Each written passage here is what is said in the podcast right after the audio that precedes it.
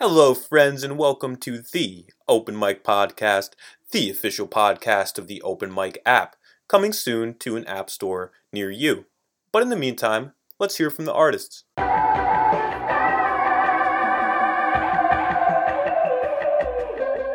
My guest on this episode is a musical duo who proves that pop is craving a more mature, refined sound.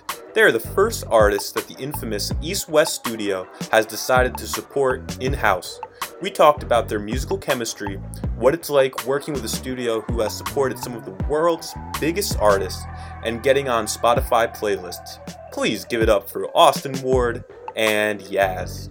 But first, listen to a clip from one of the songs they just released on their summer two pack, Heatwave.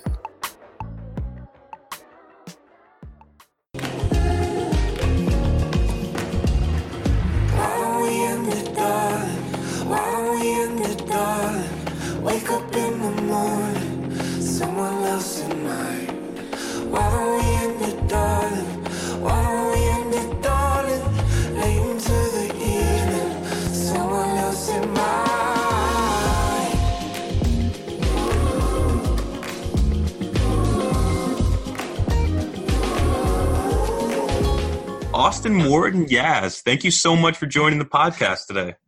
Thanks for having us. Thank you. Been really excited for this one. Um, since I found your music, I've been listening to it nonstop for the last few days. So thanks so much for joining today. Of course. Yeah, thanks pleasure. for having us. So I want to start by talking about how you guys first met um, and what kind of your musical synergy that you had was from the beginning? How like how did you know this this pairing was right? Yeah, absolutely. So we met in a really sort of chance encounter, organic kind of way. Um, I had just finished recording my first EP as Austin Ward um, at East West Studios, one of the most iconic, infamous studios in Los Angeles, the staple of LA. Um, and from just telling my friends about that, um, one of them in particular connected me with Yaz, whose family owns East West. And just sort of on, on a kind of meet, see if you connect, see if you vibe, maybe you can work together, see what happens. So it was a random July afternoon, um, a little over a year ago. And Yaz and Eden, who's her boyfriend and now a core part of our songwriting team, came over to my house and I started playing some of the stuff I had just recorded. And we just totally clicked. It was it was a very kind of universe alignment kind of moment. Um, and from there, we started testing the waters, just writing together and starting to kind of formulate a sound. Um, and we just kind of hit the ground running. Again, it was like the universe put us in that room on that on that day for a reason, and we haven't really looked back. Definitely. So, let's talk about the the song Malibu 1992. That's uh, that's been one of your most successful releases so far. It has 250,000 plays on Spotify and 200,000 views on YouTube. Uh, what do you think is is partly due to to this success of the song? I think, you know, so Malibu 1992 is a cover by a band called Coin, and it was a song that I just sort of had in my back pocket as something that really I, that really just connected with me. It has such a nostalgic grabbing and unique kind of tone. Um, and nothing against the band Coin. I'm not, but I'm not a band, a Coin super fan by any means. But it was just a song that kind of I found along the way and was thankful that I crossed paths with. And I showed it to Yaz, and and she felt sort of similar feelings. We're both LA kids, born and raised, and um, much of the themes that they're talking about is leaving and growing up in this wonderful, magical city of ours and the tone had just this nostalgic element that we both really connected with. And we felt that it was kind of the perfect way to just sort of test again test the waters and start writing and start creating a, a product. Um, and with no real expectations um, we got in the studio.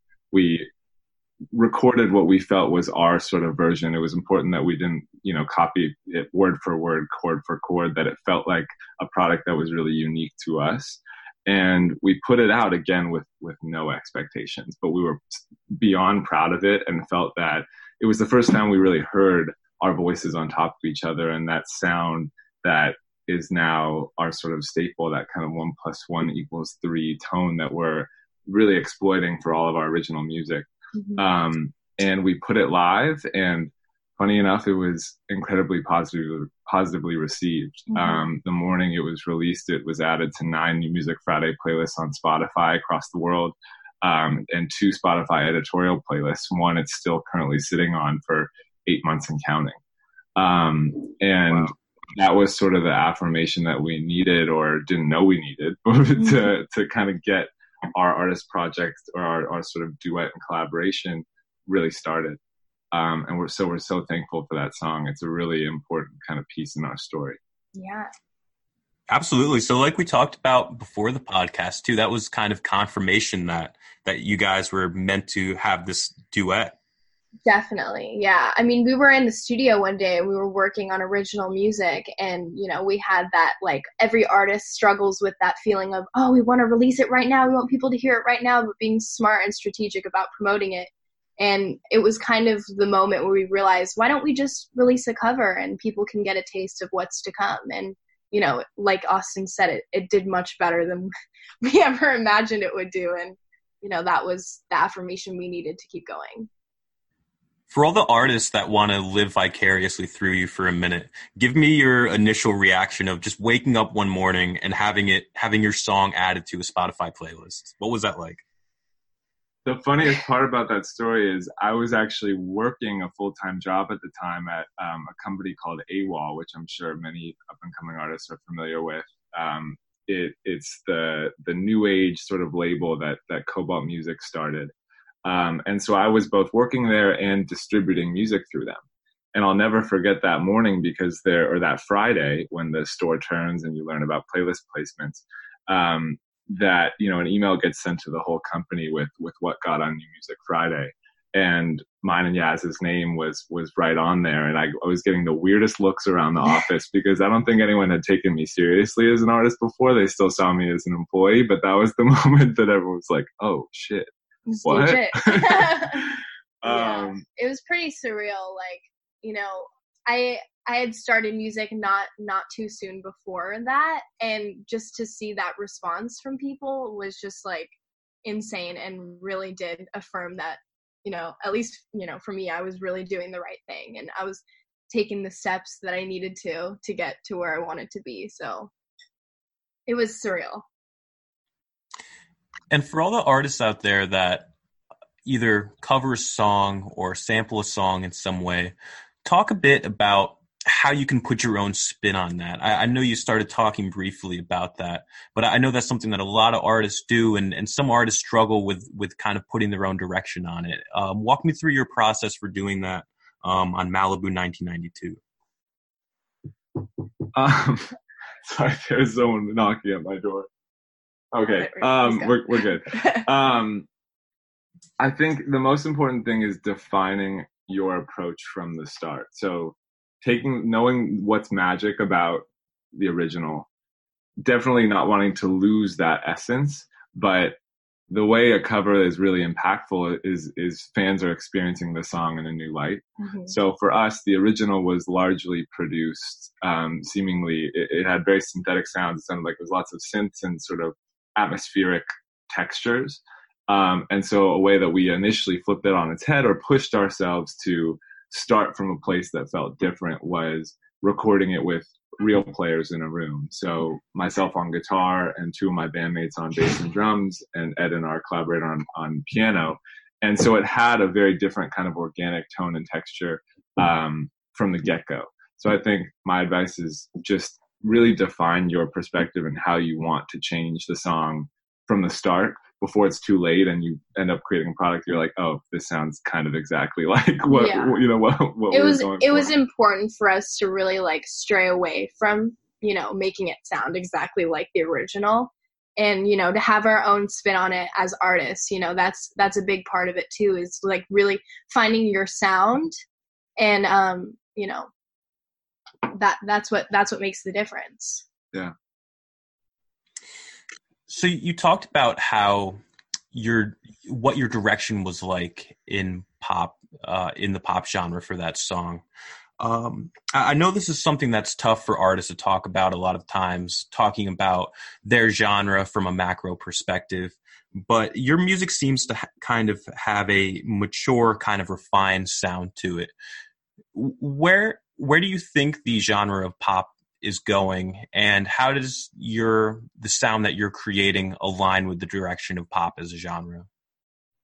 Yeah really interesting question. Um, i think you know as someone who also does a lot of session work and and play and records and plays for other artists you know often i'm seeing this sort of marriage between um, new acts and new musicians entering the market and internet and social media culture um, you know whether these folks have audiences to start or not. They're they're thinking from the get-go how do i how do i sound exactly like x? Or you know how do i define my lane so specifically that fans will immediately just gravitate from one person that they get and understand to another? And it was important to us that that uh, you know that's just not our approach at all. We start with what feels organic to yaz and i who are our inspirations who what are the songs that really make us tick or the ones that have just kind of been with us through our life journey and we always turn back to that's the kind of magic that we want to take from because if you if you take bits and pieces of all of the music that you love and you connect with you create something really organic and special to you that's different mm-hmm. um, and so again sort of what i was speaking to with malibu is you know we always start with players in a room and you know it's real instrumentation um, not just starting with a midi keyboard or doing everything in the box as they say. Um, you know i'm personally inspired by sort of the great american songbook from frank sinatra to elvis to johnny cash etc that kind of true songwriting singer songwriter vibe. And i think marrying that with some of the modern pop sensibility to you know to be to appeal to a modern listener is kind of that sweet spot that we seek to to strike.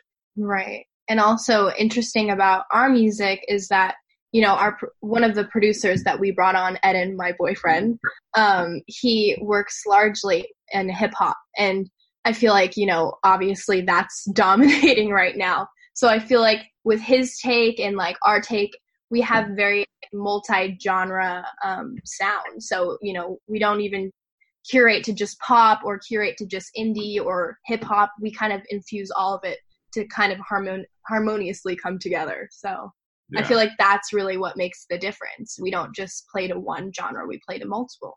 Yeah, and, and he, Eden does a wonderful job of taking all of the ideas that Yaz and I constantly have vocal ideas, instrumental ideas, song ideas and sort of shining them in a light that, again, would appeal to a modern listener, taking these sort of more traditional song formats and making them hit, current, hit making them current, current yeah. like they should.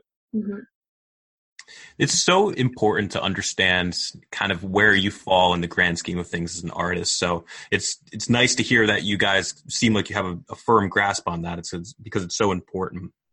I mm-hmm. also understand that you have the honor of working in East West Studios. You're the first artist that they're actually supporting in house. What does that mean to you guys having the opportunity to work um, in East West Studios? It's insane you know i obviously my you know my dad owns the studio doug rogers and um, it's it's really surreal for me to you know as a young adult to you know see me growing up in, in that environment and then being you know an artist that they support and that you we really do everything from the ground up at that place. And it, it really is such a special environment for us. And you know even the team of people that work at east west like they're such an integral part to this whole process too. The engineers we work with you know it, it mm. and you know like the mix engineers that we work with it's it's and just the environment there the people that are there all the time it's just it's really inspiring to be there. And and obviously the rich history like it it's insane. And yeah, yeah and it's so it's so humbling honestly and inspiring just to know who else has recorded in those rooms and that we're sort of in that same breath. And you know we're just it feels such like a family. I think it was it's so cool that you know, one of my best friends is an engineer there, and it all just kind of feels like this familial environment. Um, and we're just grateful, truly. Yeah. Have you been able to meet any of uh, any of the pretty big artists that have worked in East West Studios while you were there? We see them walking around. we don't want to bother them, but we see them walking around and we appreciate it. You know, especially when we, you know, reference some songs. Like I know for one of our songs, we referenced, you know, Coldplay and we saw Chris Martin walking in the halls the next day. And it just you know it's it's really surreal to see like you know people that you looked up to and you reference their music and then they're there in the same establishment as you. It's it's pretty it's pretty wild. So i understand that you have michael freeman um, doing your mixes and he else he actually mixed for coldplay and harry styles how um how, what is it like working with with michael freeman he's great. He um he's assistant to Spike Stent, who's worked with like literally everyone under the sun. People like Beyonce, Harry Styles, Coldplay, you know, Janet Jackson. Amazing people that you know we're honored to even be in his presence. So, you know, working with Michael is like working with a friend. Like he he's with us with the whole process, and he knows what it's supposed to sound like, and and he's just he's a really chill guy. There's no ego when it comes with all of us. And you know it's very just word by word basis. We're just talking constantly. And and he's he's as much a part of the process as as us yeah and he's i think sort of what Yaz was saying is he's so humble and hungry he's young he's he's similar to our age and you know as spike who he works for has such an illustrious career he's still you know, even though he's working on some of these with mixes for iconic artists, he's still trying to make a name for himself. Mm-hmm. And so he's excited to be a part of our story, and we're excited to be a part of his. Honestly, he's great. He takes the music to the next level. So, given that he's worked with such iconic artists, he's obviously very good at what he does. What is it like when um, maybe he he mixes the song in a way that you guys don't necessarily agree with, or does it happen? Do you ever give him any any pushback with the process? Um, we definitely give him notes. You know, like it's it's never you know it's never done by the first mix that we receive, but um, that's you know that's normal being that he's not there while we're creating it and he doesn't you know, know exactly what we want it to be. But right. we're very you know we all have like a a thread where we talk together. And like i said he never gets like oh i think it should be this way or this or that. He really listens and caters to the artist and knows and wants it to sound exactly how we want to put it out there. So you know it's it's very organic when it when it's all of us you know working together. And yeah, yeah. and i'm always so impressed by his talent like you know he we may deliver a song to mix and he'll send back the first draft and he just kind of interprets the track for whatever reason in a different way than we did. And so he paints it with one brush and one kind of palette, and it sounds totally cohesive, but not necessarily the song that we want to make. Mm-hmm. And then we'll tell him that and give him that feedback. And then he's like, okay, takes out another paintbrush, paints it with another palette, and is like, how about this version? And it's like totally right. So yeah. just the ability to approach a song from that kind of macro perspective and just little leveling tweaks and his whatever magic he does. I yeah. don't know. I, I can't. He's got magic. but um, you know that just like I said, that seeing a song from that that ten thousand feet level and knowing how to pull and push in different ways to just create the, the end product that we want. Yeah. One of my favorite music videos from you guys is "Got Your Love." It just it looks like you're having so much fun in the music video. Was it as fun as it looks? It was. It, it was. was it was so much fun to do that video. Um, we always felt like we had to pay a little homage to East West, so we decided to do our first music video there.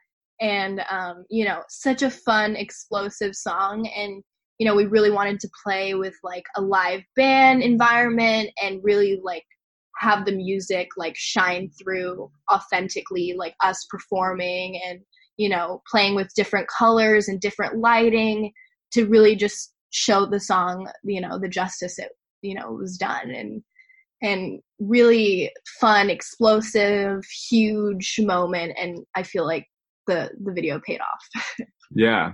It's rare you get to wear white overalls and jump around in Studio One at East West and call it a music and video. call it a music video. yeah. Um, yeah, it was cool, and it was fun to experiment. And again, like that live that live performance feel was sort of the anchor of the creative brief and what we mm-hmm. wanted to get across but just playing with you know the explosive lighting the colors um, we had a projector going that was hitting our face and creating all these really interesting textures and just being able to experiment and and it felt like being in a playground. Honestly. Yeah, we had a really cool director, James Mackle. Like we brought him on. He's worked with a lot of you know hip hop artists, notably like ASAP Rocky, and has done some videos for him. So this was like also an interesting spin for him working with two pop artists and. It was just like a organic process, and we all had such a blast doing it. So it translated. For those that don't know, you have your EP Heat Wave coming out this Friday. Give our listeners a little bit of a sneak peek on on what they can expect to, to hear from that. Yeah, totally. So Heat Wave is uh, an end of summer two pack. So it is an EP, but we like the, I think two pack is catchy. I like that too. Um, but it's two really unique fresh, interesting songs that are different, but both speak to the end of summer in in in sort of their own way. Um, it starts with the track "Better Place," which is kind of this upbeat, like indie rock teenage fever dream about kind of youth and rebellion. wanderlust and rebellion and um, it should score all of your favorite rom-coms you know it kind of it has that energy and that like youthful spirit um, that just feels like summer. It feels like when the you know the sun doesn't set till eight, um, and just that kind of sun-soaked vibe. Mm-hmm. Um, and that is totally contrasted with uh, someone else in mind, which is a much more kind of Afro-Latin, you know, on a on a white sand beach somewhere in the dark with tiki torches kind of feeling. Um, that is, you know, whereas Better Places is about sort of optimism and youth and us against the world. Someone else in mind is about love and lust. It's about, you know, how the, the heat wave, the heat, the hot ridden nights of summer kind of push lovers who are potentially in, in relationships that shouldn't exist any longer Have or their course. Yeah, they're feeling temptation in other ways.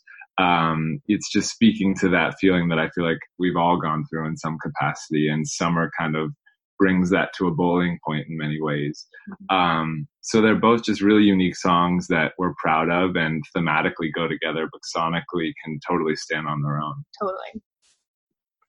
I said it will be coming out this Friday, but this podcast will be released on Tuesday. So if you're listening to this right now, you can already go grab your copy of Heatwave. Tell the people where they can find it.